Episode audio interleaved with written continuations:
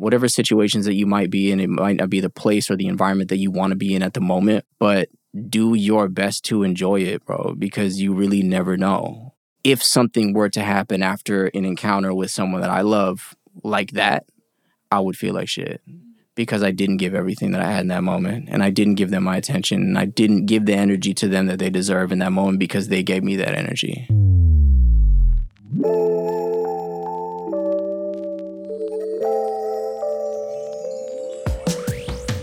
Brandon, it's good to see you here. I've been uh, I've been following you on Instagram for a minute, like I said, and to see you in front of me, it, it kind of freaks me out. Um, so I don't know I don't know where to go with that, but uh, I I'm just another tequila sipping dude like there you. Uh, Cheers, cheers, cheers, baby. Thanks. Good to see you. And uh, yeah, so let's just jump into it. I know um, we have a few different angles I think you wanted to cover and whatnot, but uh, did you want to start with, I guess, you should be from Palmdale? Is that what you said? Yeah, Palmdale, California. Grew up in East Palmdale, California. That I mean, if you know too, um, I mean, if you're in like pop culture, media news stuff, uh, Aaron Carter, the suicide that he just had. I guess it wasn't a suicide; it was an overdose. But the overdose that he just had was East Lancaster. So East Palmdale, Lancaster. Uh, for people that don't know, it's like an hour north of Los Angeles. It's just far enough away that, that I feel like you get stuck in it. You know what I mean? So it's it's it's one of those towns that like, bro, I go back and I look at my Facebook and I'm like, yeah, well, you know what I mean? It's like it's one of those like, Yeah. yo, mm-hmm. it's just it's it's one of those things, bro. It's just a it's a pit, it's a pothole, bro, that you just like kind of get stuck. It's the valley for a reason, you know. But yeah, man, it's it's it's a little crazy out there. Plenty of people have spoke about it. I think it's most well known for Afroman singing a song about Palmdale, which Oh, is yeah. great. But aside from that, even like Snoop Dogg was live on live on TV one time talking about it. He was like, "Bro, that is the armpit of California," and it is, it is, bro. A lot of people got moved out the beginning of Palmdale because the housing was so cheap. A lot of people were bussed out of South Central to Palmdale to get them out of South Central to try to just build up that population there, but to give affordable housing to other people, and it kind of just fucked up the whole area, bro. So it's a little rough out there, bro. It's crazy, and and it's not cool to come from like a spot like that, but it it built me and it built strengths and it built characteristics and it built a lot of different things about me and, and what I am now. So it was it's, it's Palmdale, bro. Yeah, I didn't know I didn't know that story or history behind Palmdale. So you're you're started off very educational for me.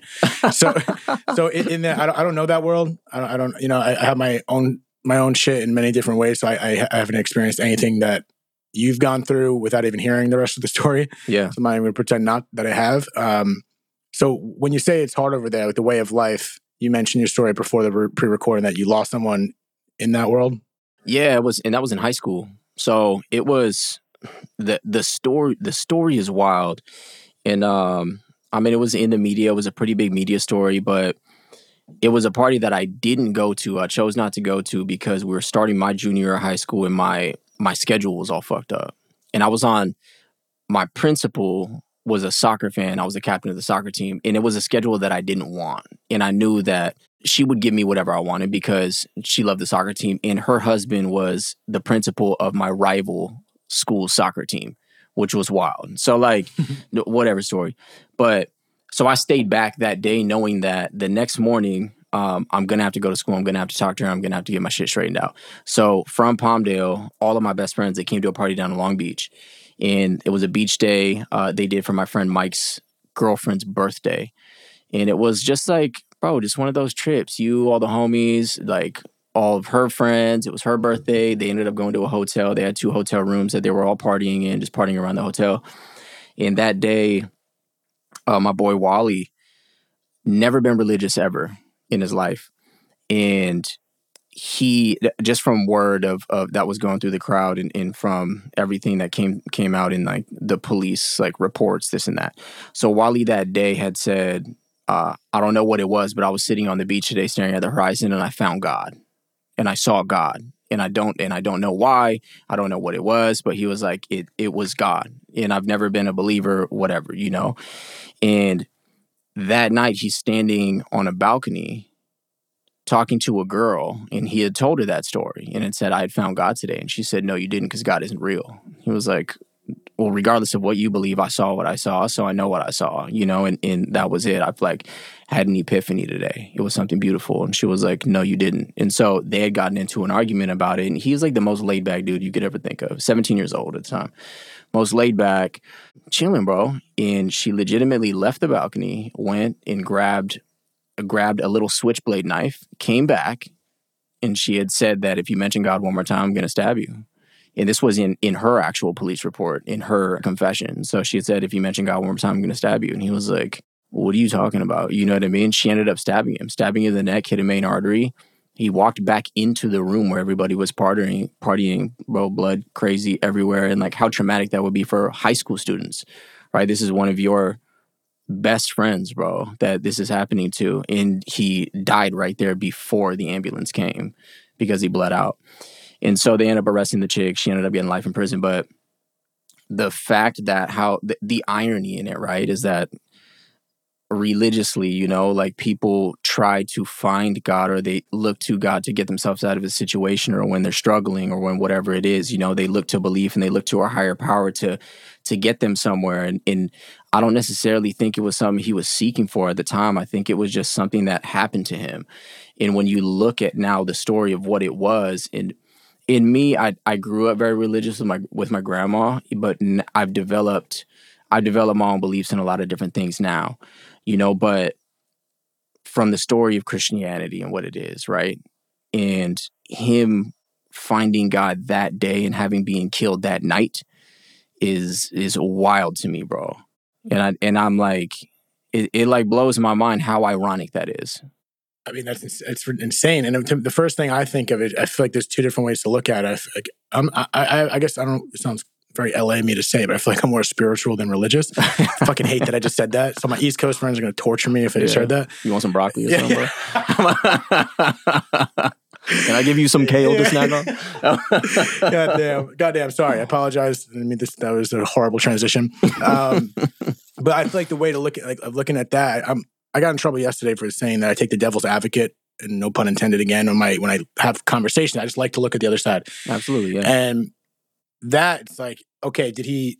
It's rhetorical, I guess, but however you want to add to it, he found he found God that day, and then in a sense got killed for finding God. Not yeah. precisely, but that's the irony of it. And then you could look at it as how the fuck God, how would that God let that happen type shit? You know what I mean? Does God work in mysterious ways, or is it because he found God that day because he was destined to die regardless? Exactly, Be- because it was found that day. Was he destined to die? And he ended up finding it before he was killed. Yeah, you know, and that's like, I, I mean, these are the questions that are left unknown. You know. Yeah, and I, I it's not even worth entertaining that question. But I mean, from the op, the glass half full side, of me is like, I mean, we'll never know, but I feel like there's got to be some piece to that at the same time. You know what I mean? Yeah. From, from all sides of it. Yeah, I think from my perspective, looking at it too, uh, that's that is the way that I would look at it as well. Is is that was his story and it was written. He ended up finding God not just in time, but exactly when he was supposed to. Mm.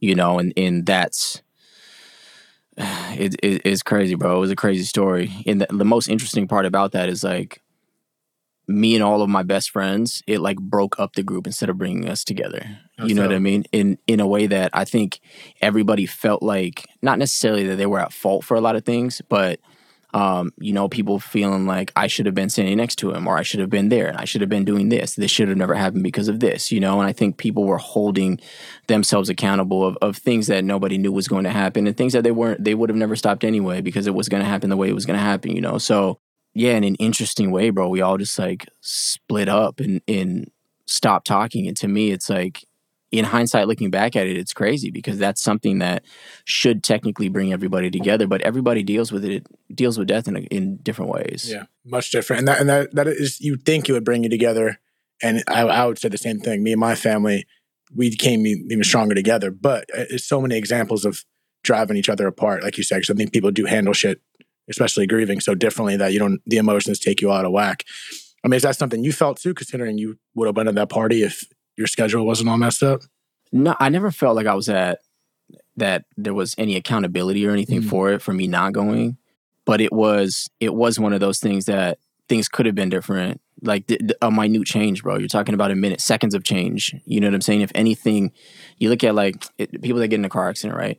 If if some if seconds of something was different that day, Mm. that wouldn't have happened. Se- seconds. Seconds. Yeah. You know what I'm saying? We're talking about seconds, milliseconds, maybe.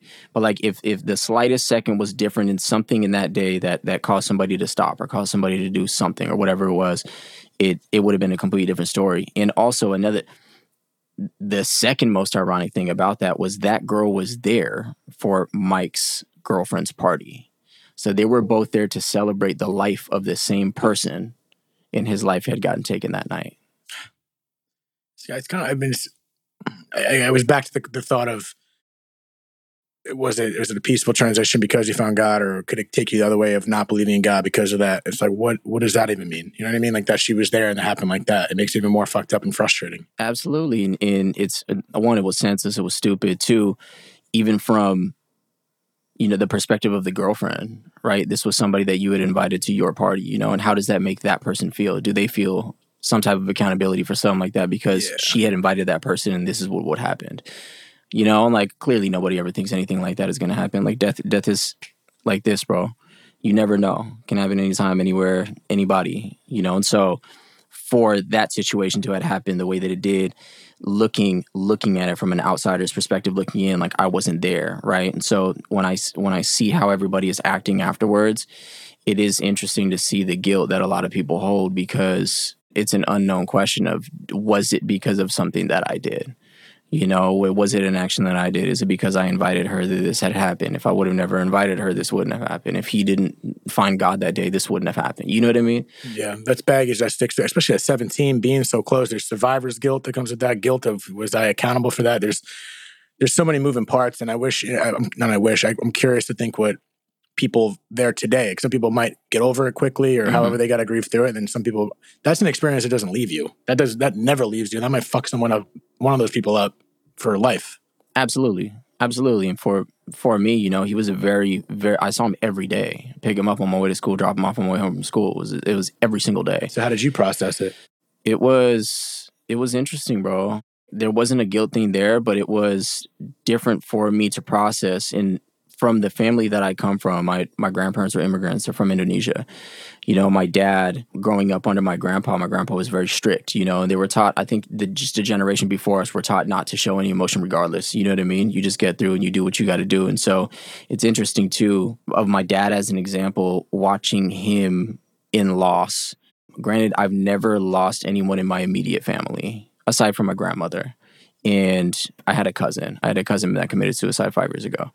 But in my immediate family of my sisters, my dad, my mom, I've, I've never lost anybody, and I'm I'm truly grateful for that. But watching how these how these people process loss too, it's interesting because I never had you don't you don't have a role model or something to tell you how to act in these situations. You know what I mean? You kind of just have to go through it the way you want to go through it. And for me, it was it was tough, bro. It was difficult, you know. And then and then also like me, kind of just losing all my homies and getting out of touch with all my homies. It, it I felt more alone in that time than any other time in my life leading up until that point, and it was interesting. It was a very very weird feeling. So in relation to you said it was your the way you were brought up was more just kind of keep your shit together and move on kind of thing in general, or was that Yeah, I mean, my parents were great, bro. My parents have always been there. My my mom, my dad have always showed us love. They've always showed all these different things. But watching watching them as role models and mm-hmm. how they process things, right? Not necessarily the way that they treated us, but watching the way that they deal. Yeah, my my dad is just kind of like, doesn't matter what it is, bro. I'm gonna get the work done. Doesn't matter how I feel. I'm gonna get up and I'm gonna get work get the work done.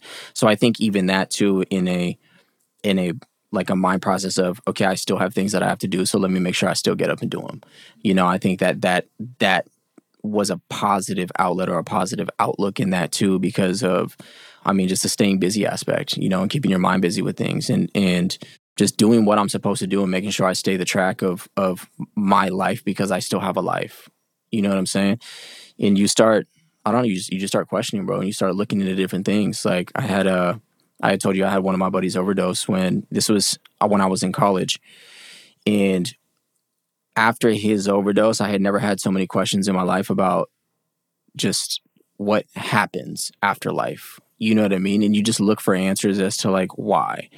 And um or I like dug way into books and like all different kinds of shit. And I got into like hypnotherapy that brings out past lives and this and that. And like, and it, and it completely changed my perspective on not even just, just what life is and what the afterlife is, but like spirituality and religions, you know, because yeah, it was, uh, it was a book called Many Lives, Many Masters that I got into. I've heard of that. I haven't Yeah, read it. by Brian Weiss Okay. and so he was he was a doctor in Florida. This way back when he did hypnotherapy because he he didn't agree with suppressing feelings with with pills and, and medication, right? Because you need to get to the core root of what it, what the issue is in order to fix it. And uh, he was just trying hypnotherapy and found a girl that was reluctant to do it, and she finally did it and started speaking in different voices. And he has like full counts, tapes, he has YouTube videos from like that were recorded way not not on YouTube way Yeah. back then, but you know what I mean Yeah. on YouTube now, and and just crazy counts of of what happens in the afterlife and what what happens in your past lives and who people really are and how old your spirit is and how many lives you've lived and this and that and it, and it opened my mind up and I looked at death way differently after that How did you look at it? way differently. It's I wasn't necessarily ever scared of death, right? It was I am more so scared of not fulfilling what I feel like I have to do in this life. I'm more I'm more so scared of of not finishing what I feel like I need to finish and reaching as many people as possible and helping as many people as I can and in in taking my life's course and in just in just helping and motivating and doing what I do. Right. So before that though it was it was just interesting because you don't because you don't read and you're not opened up to things, I guess you really only kind of have the one perception that you might think what things are and it's not really anything. You just don't really have an answer to it, right? So it was it was different. I don't know. I'm, I'm like not not scared because I feel like I'll come back. So let me ask you this, because I'm I'm I might be tying this together terribly, but in, in regards to your readings and how it drove you to push harder to uh, was it find fulfillment or help other people and, and whatnot, Mhm. was there anything in the reading that mentioned the work we do in this current life either brings you somewhere different later because of the work we do now? Absolutely. So is that what drove you?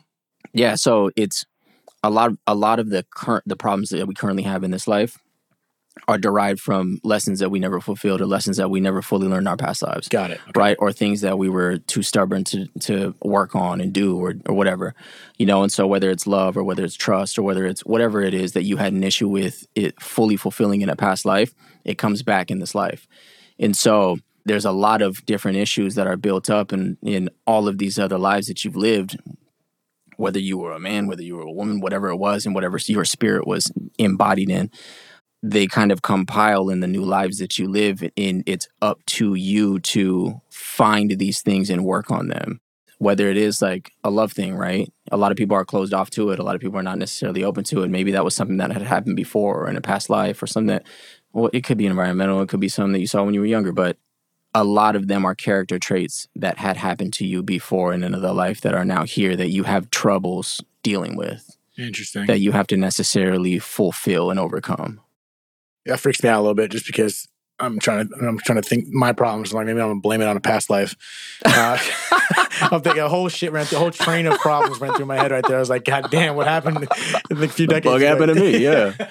no, that's I'm, I'm interested in that shit, especially when you said the hypno it was hypnotherapy, right? Mhm. I want to kind of take a relate what you just said to what you said earlier in regard. So the idea of when you go through something, whether it's specifically grief or Mhm. trauma, what we're talking about, and the idea of kind of moving forward, handle your shit no matter how I feel, because that's how I operate, and that's kind of how I, my my mom took the when she lost her husband and my dad, she was keeping the ball fucking moving, and she also took an approach of what I struggled with of was speaking about how I felt. And I just I would it took me a time to do that, and now I have a freaking podcast about it. Mm. But I feel like there's a per, a balance there because I personally like the approach me for me of just if I feel shitty, I'm gonna get up, I'm gonna handle my shit no matter how I feel.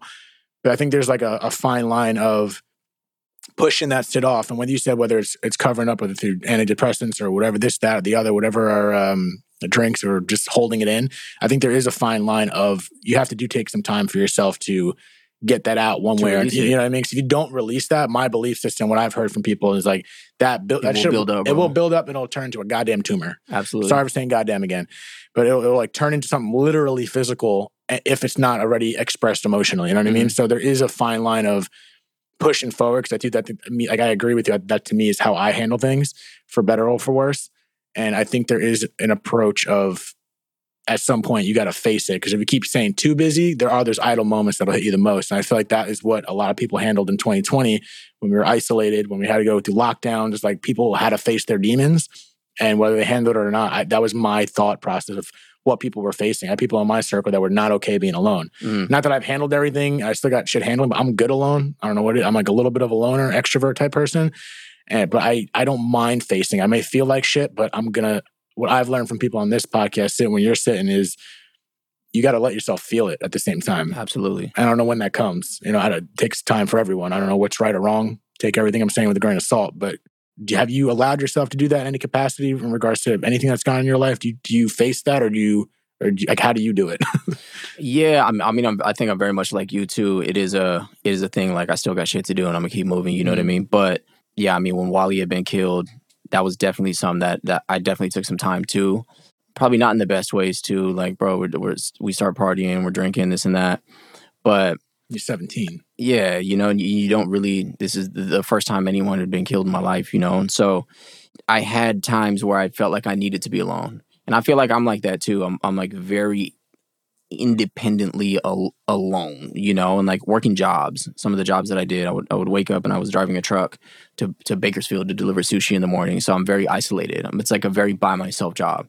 You know, so a lot of the things that I've done, I've, I've been by myself, and and this is through things too, right? So through the death of someone, or through like a, a breakup with a girl, or through whatever it is, things going on in my life, failures, whatever it is, knowing to like tomorrow I'm gonna be sitting only by myself with my own thoughts on this long ass road with nothing else to do, you know, and so I think I've always had it in me to carve out some time for myself and just let myself try to process the best that I can.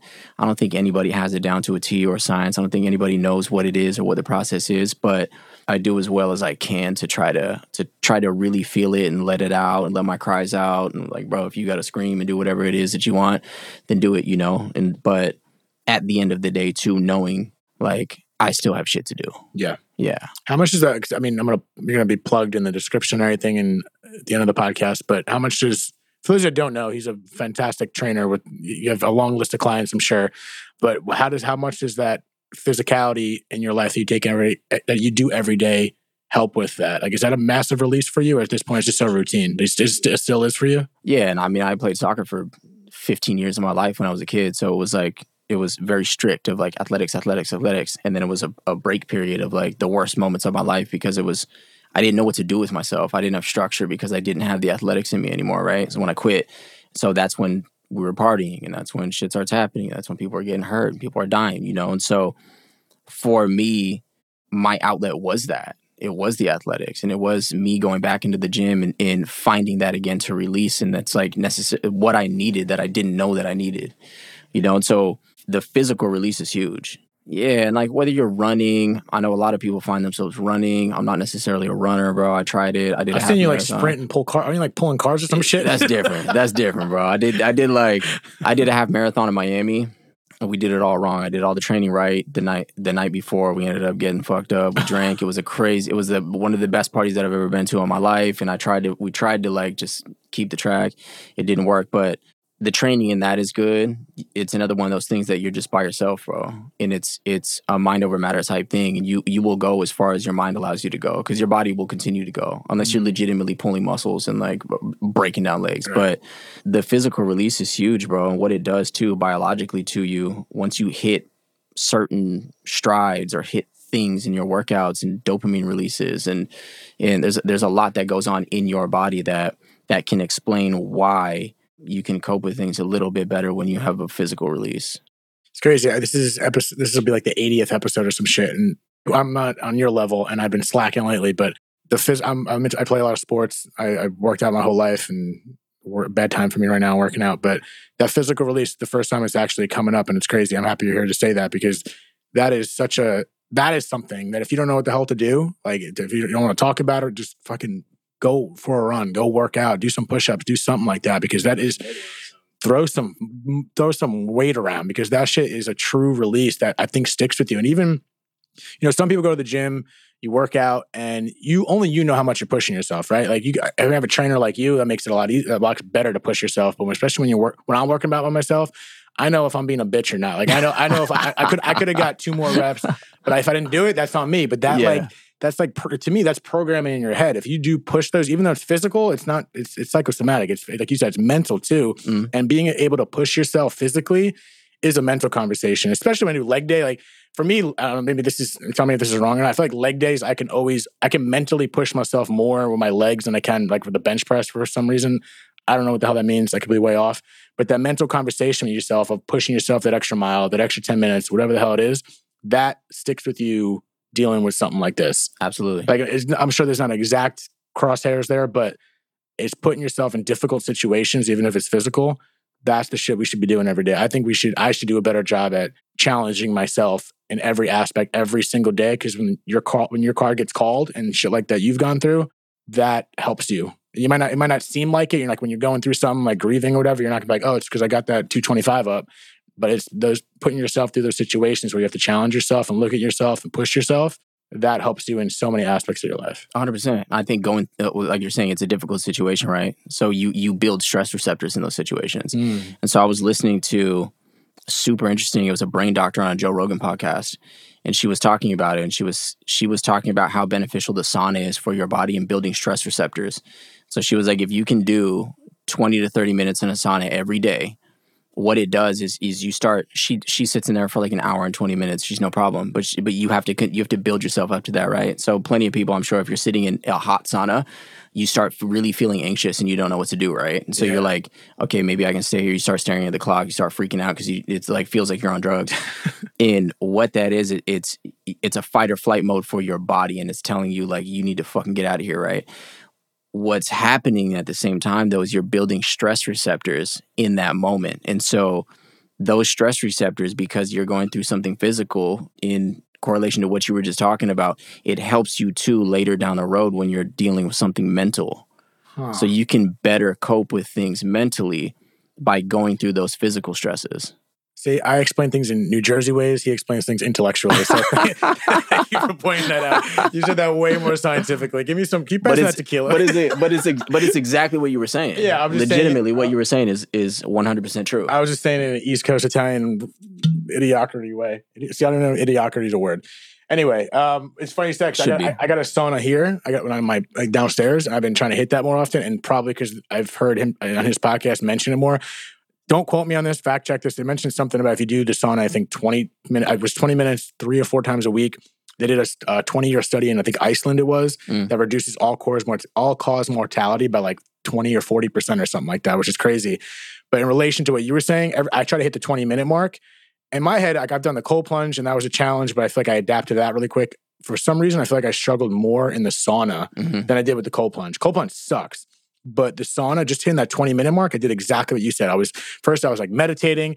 Next thing I know, I'm laying on my back, I'm sitting there. And then I'm like checking my, I peeked out my phone to see how much time is left maybe I'm just a pussy, but it was like it was way I could do it, but it's like way harder than I thought. When I got to that 15 minute mark, I'm like, I thought this would be a piece no, of cake. It's crazy anxiety, bro. And like if you're not used to it and you are at like a, a decent temperature, you're close to the 200s or you're in the 200s. I don't know what it's at. It's, it's like old as hell. So it's it, it's probably up there though. Still, even like the 180s, right? So like infrareds go like 140. I have infrareds on at my place. and I'll, it doesn't I'll feel it. as hard. Nah, it it well infrared too is it's infrared cooks you from the inside out, and so it it raises your body temperature inside for you to sweat more. So when you get out, you're still sweating. Technically, you're supposed to still burn cal- burn more calories. There's there's a lot of different benefits to it, whatever. But but for a basic sauna, um, just a straight heat sauna, dry sauna, they're usually pushing like 200s. Yeah. And it's it's hard, bro. If you're not used to that no. and you're sitting in that and you start like exactly what you're saying, you start hitting that minute where you like really start getting fidgety, the time goes so slow and the anxiety builds up quick, bro. Quick. Quick. Quick. And it's like I, I never had a thank God I never had a drug addiction, but I've I've dabbled in my life and I've got some weird places. But it did feel like that. It did feel like that. I was like so I feel like I was like scratching myself, like looking around and I'm by myself, of course, which I prefer. But it's uh, it's a uh, it's a weird. It's it's a. But those are those like those buttons we're pushing. Like it makes sense when you said it way more elegantly than I did. Like those stress receptors. And that, thank you for saying that because now, like I always, I never back that up. I just assumed that's what it was, Yeah. and it makes it makes so much more sense when you say Yeah, it like so you're that. Like low key a genius. You just didn't. Thanks, know. man. I appreciate that. Yeah, yeah. That's all. Maybe I should hang up the podcast and do something else.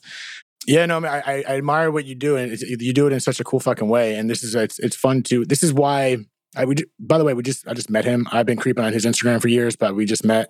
He took the time out to be here, and it's cool to see. You know, I see you from a from an audience standpoint of your world. Like I don't I don't know I didn't know you before this, and we're still getting to know each other. But I see you, you know, on your Instagram and doing what you're doing so in such a great way.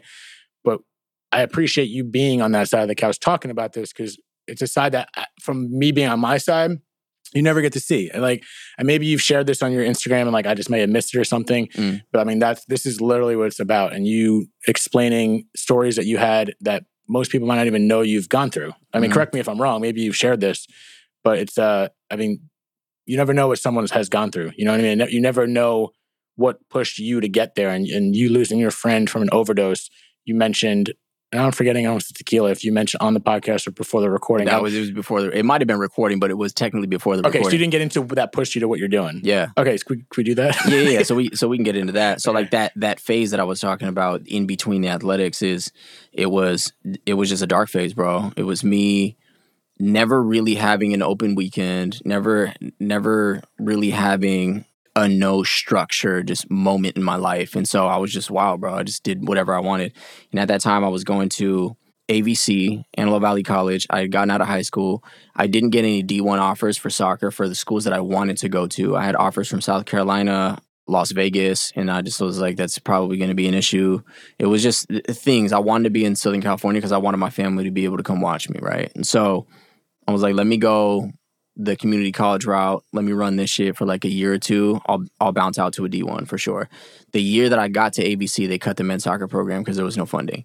So it was like things were just lining up for me to get fucked up. And I was like, okay, cool. So now I got now I got time. In interesting way, it was a release. And it was I almost felt free in a moment because I was like, I'm not locked down to something. You know, I'm like, granted, I'm going to school. I'm still working. At that time, I was working at a coffee shop and working merchandising for a sushi company. So I was hitting Costco's in the morning.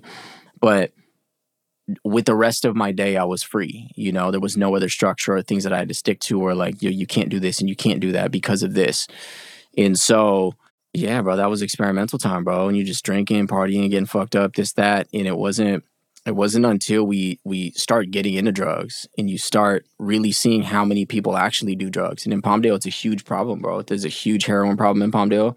There's a huge meth problem in Palmdale, big coke problem in Palmdale, all the drugs. And so you start seeing people around you in your circle that you didn't know were doing drugs like that. And you're like, oh shit, you know? And so like you start like I had done coke. I've I've never touched heroin, I've never touched meth, I've never touched anything like that. And you start seeing all the prescription drugs popping up and the oxys and this and that because people feel like this isn't heroin, I'm taking a pill. You know, it's it's opioids, bro. It's heroin. It's the same thing. You're just not shooting it. And and so a ton of my friends, bro, in the group were everybody's hitting oxys or they're hitting and, and it's like it's a process through the night of like everyone's gonna do coke to to party, boost up, and then everyone's gonna take Xanax to bring come back down, and then everyone's gonna be drunk, and then but before you go to sleep, you're they're gonna take oxy to go to sleep and this and that. And it was it was a fucked up cycle that that I'm like starting to see happen with a lot of my friends, and it's and it's constant you know any day off that they have it's on all the weekend it's on and this is like the cycle that it is. And one of my good friends at the time i was actually dating his sister.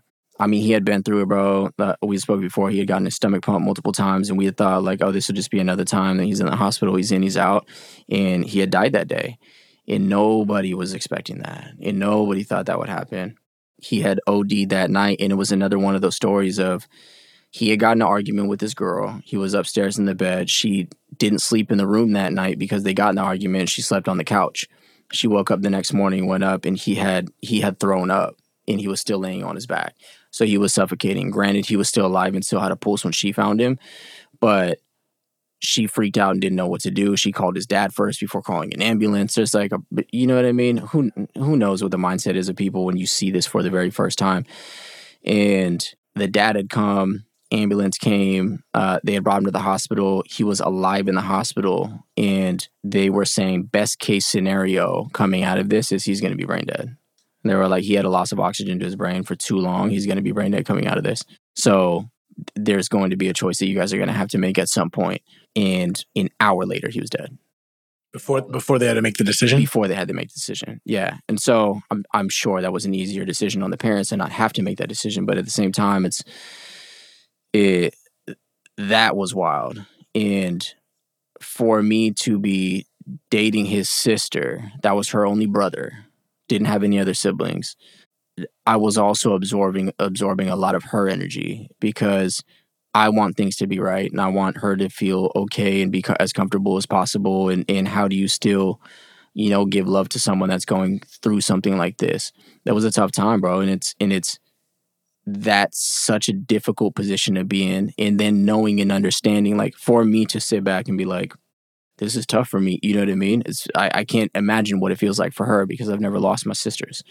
So it's interesting. I'm still friends with her to this day. That's it. That's great. Of course, yeah, and um, we're still super cool. We and we've spoken about it plenty of times. But it's we were young. We still had a lot of growing up to do. I think a lot of people said a lot of things out of just like this things built up and not really being able to fully release things because people are around and not being by yourself. And like I do think that having someone there can be an advantage, but at the same time, like you have to go through the shit by yourself.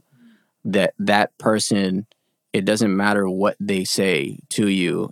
I mean, I could imagine that you went through that, right? I mean, you were how old? 12 years old? I was 12, yeah. So I don't I don't even know if you fully understood what that was. But it doesn't matter what anybody says to you in that moment, you're still gonna think and feel the way that you feel. You know, and, and I've learned that through my own loss and going back and trying to comfort her as much as as I possibly could knowing like I did the best that I could, but I know at the end of the day, what all of the efforts that I was giving isn't going to be enough because she still has to process and do it herself. And so it was it was that loss that forced me to step away from everything and everybody. And I dated all my friends. And I dated everybody I was hanging out with.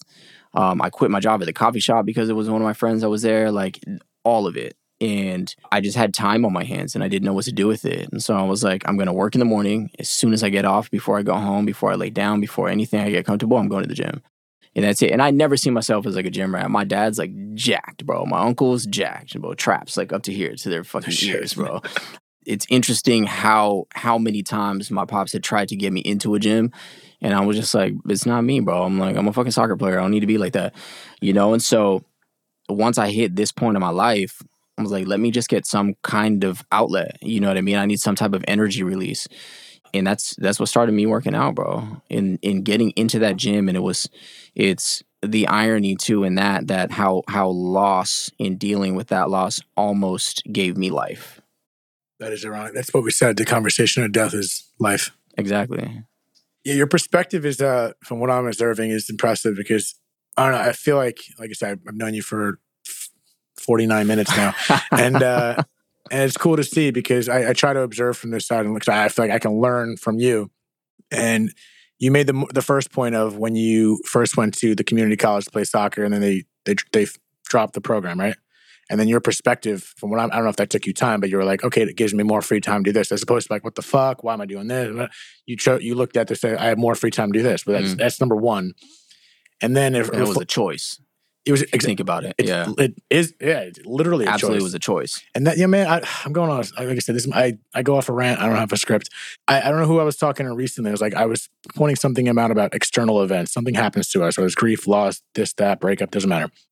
How you respond, you can react or you can respond to it, and how you respond to it is literally a choice. I feel like how, if if if you let something else, like when, if that program dropped and you could have reacted to it angry and pissed off, this or that, but you had a choice to make. You literally have a choice. And so many people give the power to the event that happens that's, happened. that's, outside of us. Mm. And I'm guilty of that many times. Like I, I catch myself and I, I, think I'm better at this point in my life of even though I might naturally react like that, but I catch myself thinking like, okay, I just think that's so important, whether it's grief or this or that, much easier said than done. Because sometimes you got to go through those, you got to have those hissy fits and like just let it happen. But I think we have way more of a choice than we think. I think absolutely, like, literally everything. I think we truly have a choice. It takes discipline and practice. Go in the sauna three times a week. I don't know, but it takes we do have a choice and it's way easier said than done. So like anyone going through shit right now that is whatever, like saying, oh, you know, David, what the hell? Like I, I feel like that's fine. Feel what you got to feel. But we ultimately do have a choice. And that was a very small moment. And you said other profound things, but like, I, that stuck out to me because it's like you, he, the homie chose to see it that way. Mhm. And that turned into something greater. Mhm. And those choices are the different. And back again, I feel like I'm like an encyclopedia going in my brain right now, how you were saying how every second, like you can get stopped at a light and then this happens. I think about that all the time, how one second can affect the trajectory of you and everyone connected to you. And I always think about, I don't know if like I'm, I'm high and I'm doing this, but like, if something happens, if I forget my keys, I turn around and get it. And I literally think something like, oh, if I didn't forget those keys, was I going to hit someone, a pedestrian walking on Santa Monica? Like, I don't know. Anything could happen. Yeah. no, I don't know. And that's just me getting woo, too woo high. I already admitted to uh, eating broccoli, like you said. So I'm not, gonna, I'm not, gonna, I'm not going to go down that rabbit hole. But no, I, I think it. it uh, may, I, get- I don't know. Maybe this is who you've always been. Maybe this is through your experiences and whatnot. But I, I can I can see it's very interesting to see your perspective and how you've handled that and how you've turned a tragedy into this amazing platform that you've built. It's fucking incredible. Yeah, that that was essentially the the beginning of it. Yeah, I mean we talked about it before, and it's it's been a crazy ride, but not, I mean I'm grateful for every second of it. It's been positive, you know what I mean? Real quick before we before we start wrapping this up, um, I just wanted to put this in because I thought it was interesting. So you said you worked at a funeral a funeral home. Yeah. At what point of your life? So that was that was after Wally, after George. So it it was two of my friends that already passed away. Oh, okay. So it's later on. Yeah, so it was I was in college. I want to bring this up because I feel like that it's got to add some perspective to. Oh, absolutely. No, so the reason why so I had a friend that was already working at a funeral home and he was he was picking up bodies and so these are bodies that have already been signed off by coroners. They've are or they're on hospice or they're on on uh, whatever the hospitals let them go and they finish out their last days at home, things like that, or we're picking up bodies at the coroner's office. Right. So these are these are bodies that have already been inspected and they need to come back to the funeral home to prep for a funeral. And one, it was interesting that like I had seen my homie go and do it, and he put on like a suit, everything, and get into a Dodge Caravan. It looks like your average Dodge Caravan, but there's no back seat. There's two gurneys in the back, Yeah. and so you would never know, right? It's all tinted windows, and he was like, "Yeah, bro, it's it's he paid the dude pays me fifty bucks cash every time. Just go. It's it's in the area. Go pick him up. Boom, drop him off." And he was like, "It might take thirty minutes of my you time." doing the driving or you actually picking people Oh, up, Jesus. right? And so seeing him do it, I was like, I'm curious as to what it looks like or feels like. That the taboo around death and seeing a dead body is I wanted to see how I would react to it. And there's if it's if it's someone that's older, to me it's gonna be easier, right? Than seeing like a, a younger person just laid out on a street or something. And uh we've seen some fucked up ones, but the very first one that I went to drove out to Palm Springs, and I remember his name was Raymond. He was an old man that was coming back up to Palmdale, and our van overheated with him in the back. Oh, So Tim, and this is midsummer Palm Springs. So he was in he was in a freezer, granted. So overheats on the way back, and we're stuck on the side of the road.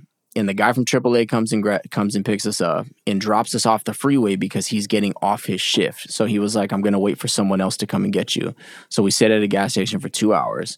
Another truck comes and gets us, and we ride up to Palmdale to drop him off back at the funeral home. And when we got to Palmdale, the guy that owns a funeral home comes to pick us all up and brings his girlfriend. So she's occupying the other seat in the car. so now I'm this is the very first time I had ever gone to do this. I'm sitting, I'm sitting on Raymond's gurney in the back, bro. And like I was it was it was an interesting situation. For so like.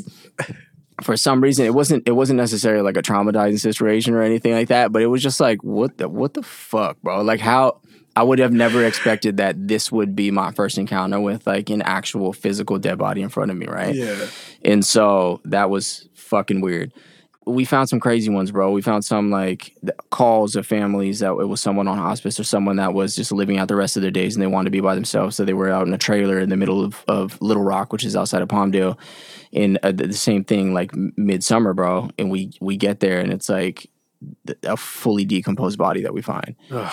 and you're like um, a respirator mask on with Vicks in my nose, everything, and you like still see it, still smell it, still everything, bro. It doesn't even look like a face. The face falls off. It's crazy. Oh my god. Yeah, so it's like it these were all things that I didn't know what was going to be too much for me to see. I didn't know what would be like. Would would some of this be haunted? Would it be traumatizing or anything? And none of it was in in that situation because they weren't like crime type kills or anything like that. Right? It was people just living out the rest of their days. And I feel like if they went away peacefully, they went away peacefully.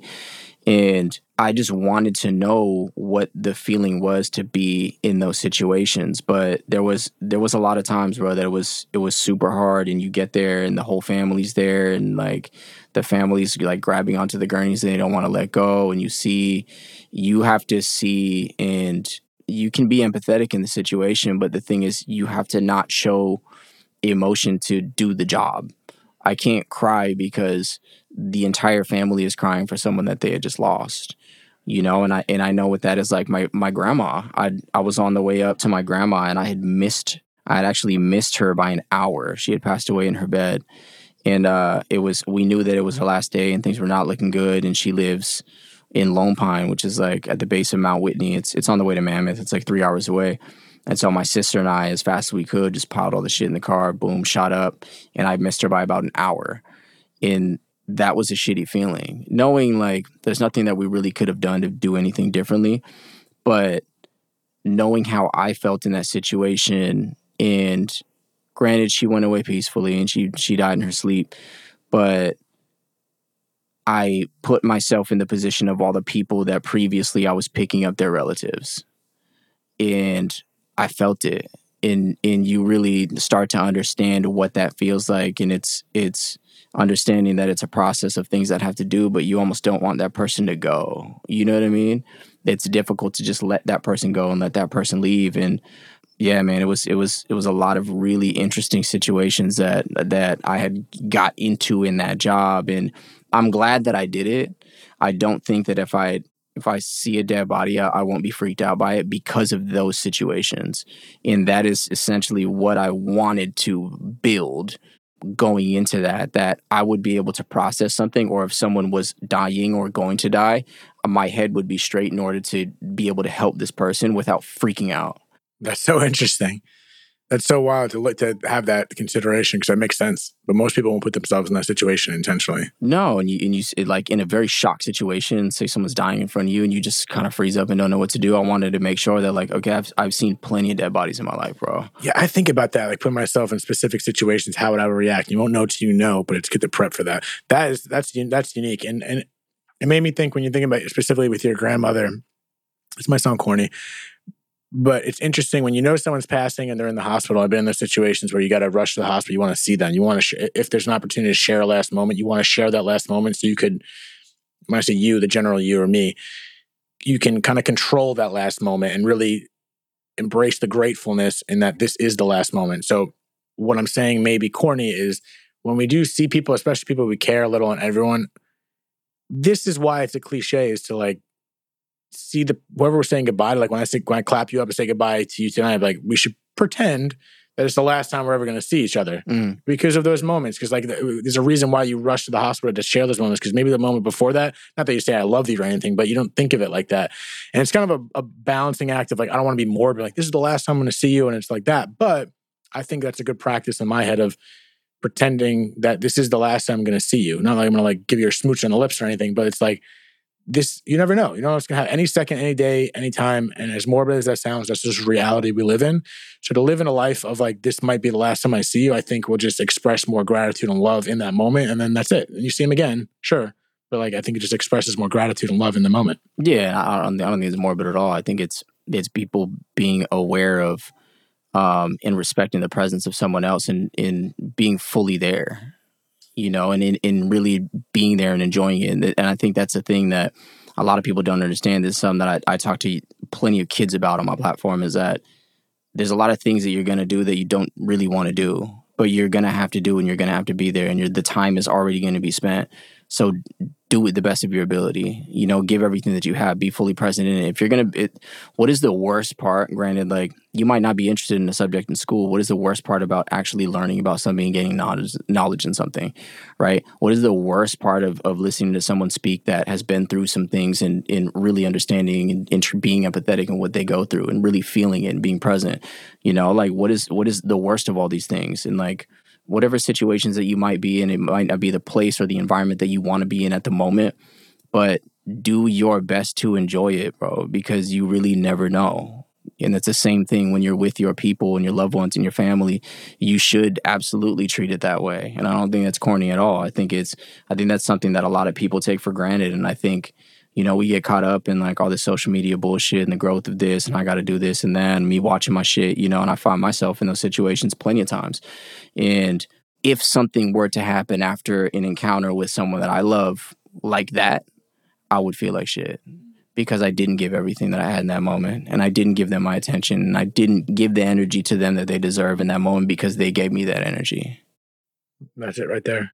Yeah, it made me think again about even if you're going through shit and you have the like you're with someone you care about, just give them be present, like you said, be present in that moment. Because even if like you're going, say you're going to see your family or whatever, and you're dealing with some shit, just put that shit on, on hold. At, off, at, at a minimum, Yeah, put it on hold it because just fucking be there. And then when you leave, you can turn that shit back on, like you just said. Turn that shit back on, and then you can be miserable like you are. But in that moment, actually, I, I get myself caught up. Like I'm going through some stuff that I don't feel pity for myself. Every, what I'm going through, everyone else has gone through. Let's just leave it at that.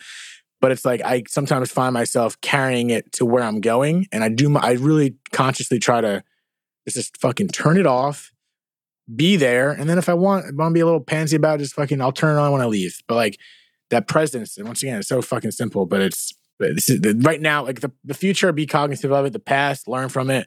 But this is literally, this is what you and me in this room right now. This is it. This is all you got if you, if you really think about It's it. the only This is- certain thing we got. this is all that you have is is the actual present moment. Doesn't matter what's happening tomorrow, bro. Doesn't matter what's supposed to go down tomorrow. Any promotion you got tomorrow, any bad thing that's supposed to happen tomorrow, some shit that you got to do, and you got to slave through some work tomorrow that you don't want to do. There's no point even worrying about that shit at the moment because it's not now anyway. You know what I mean? Like right now is literally the only thing that you have.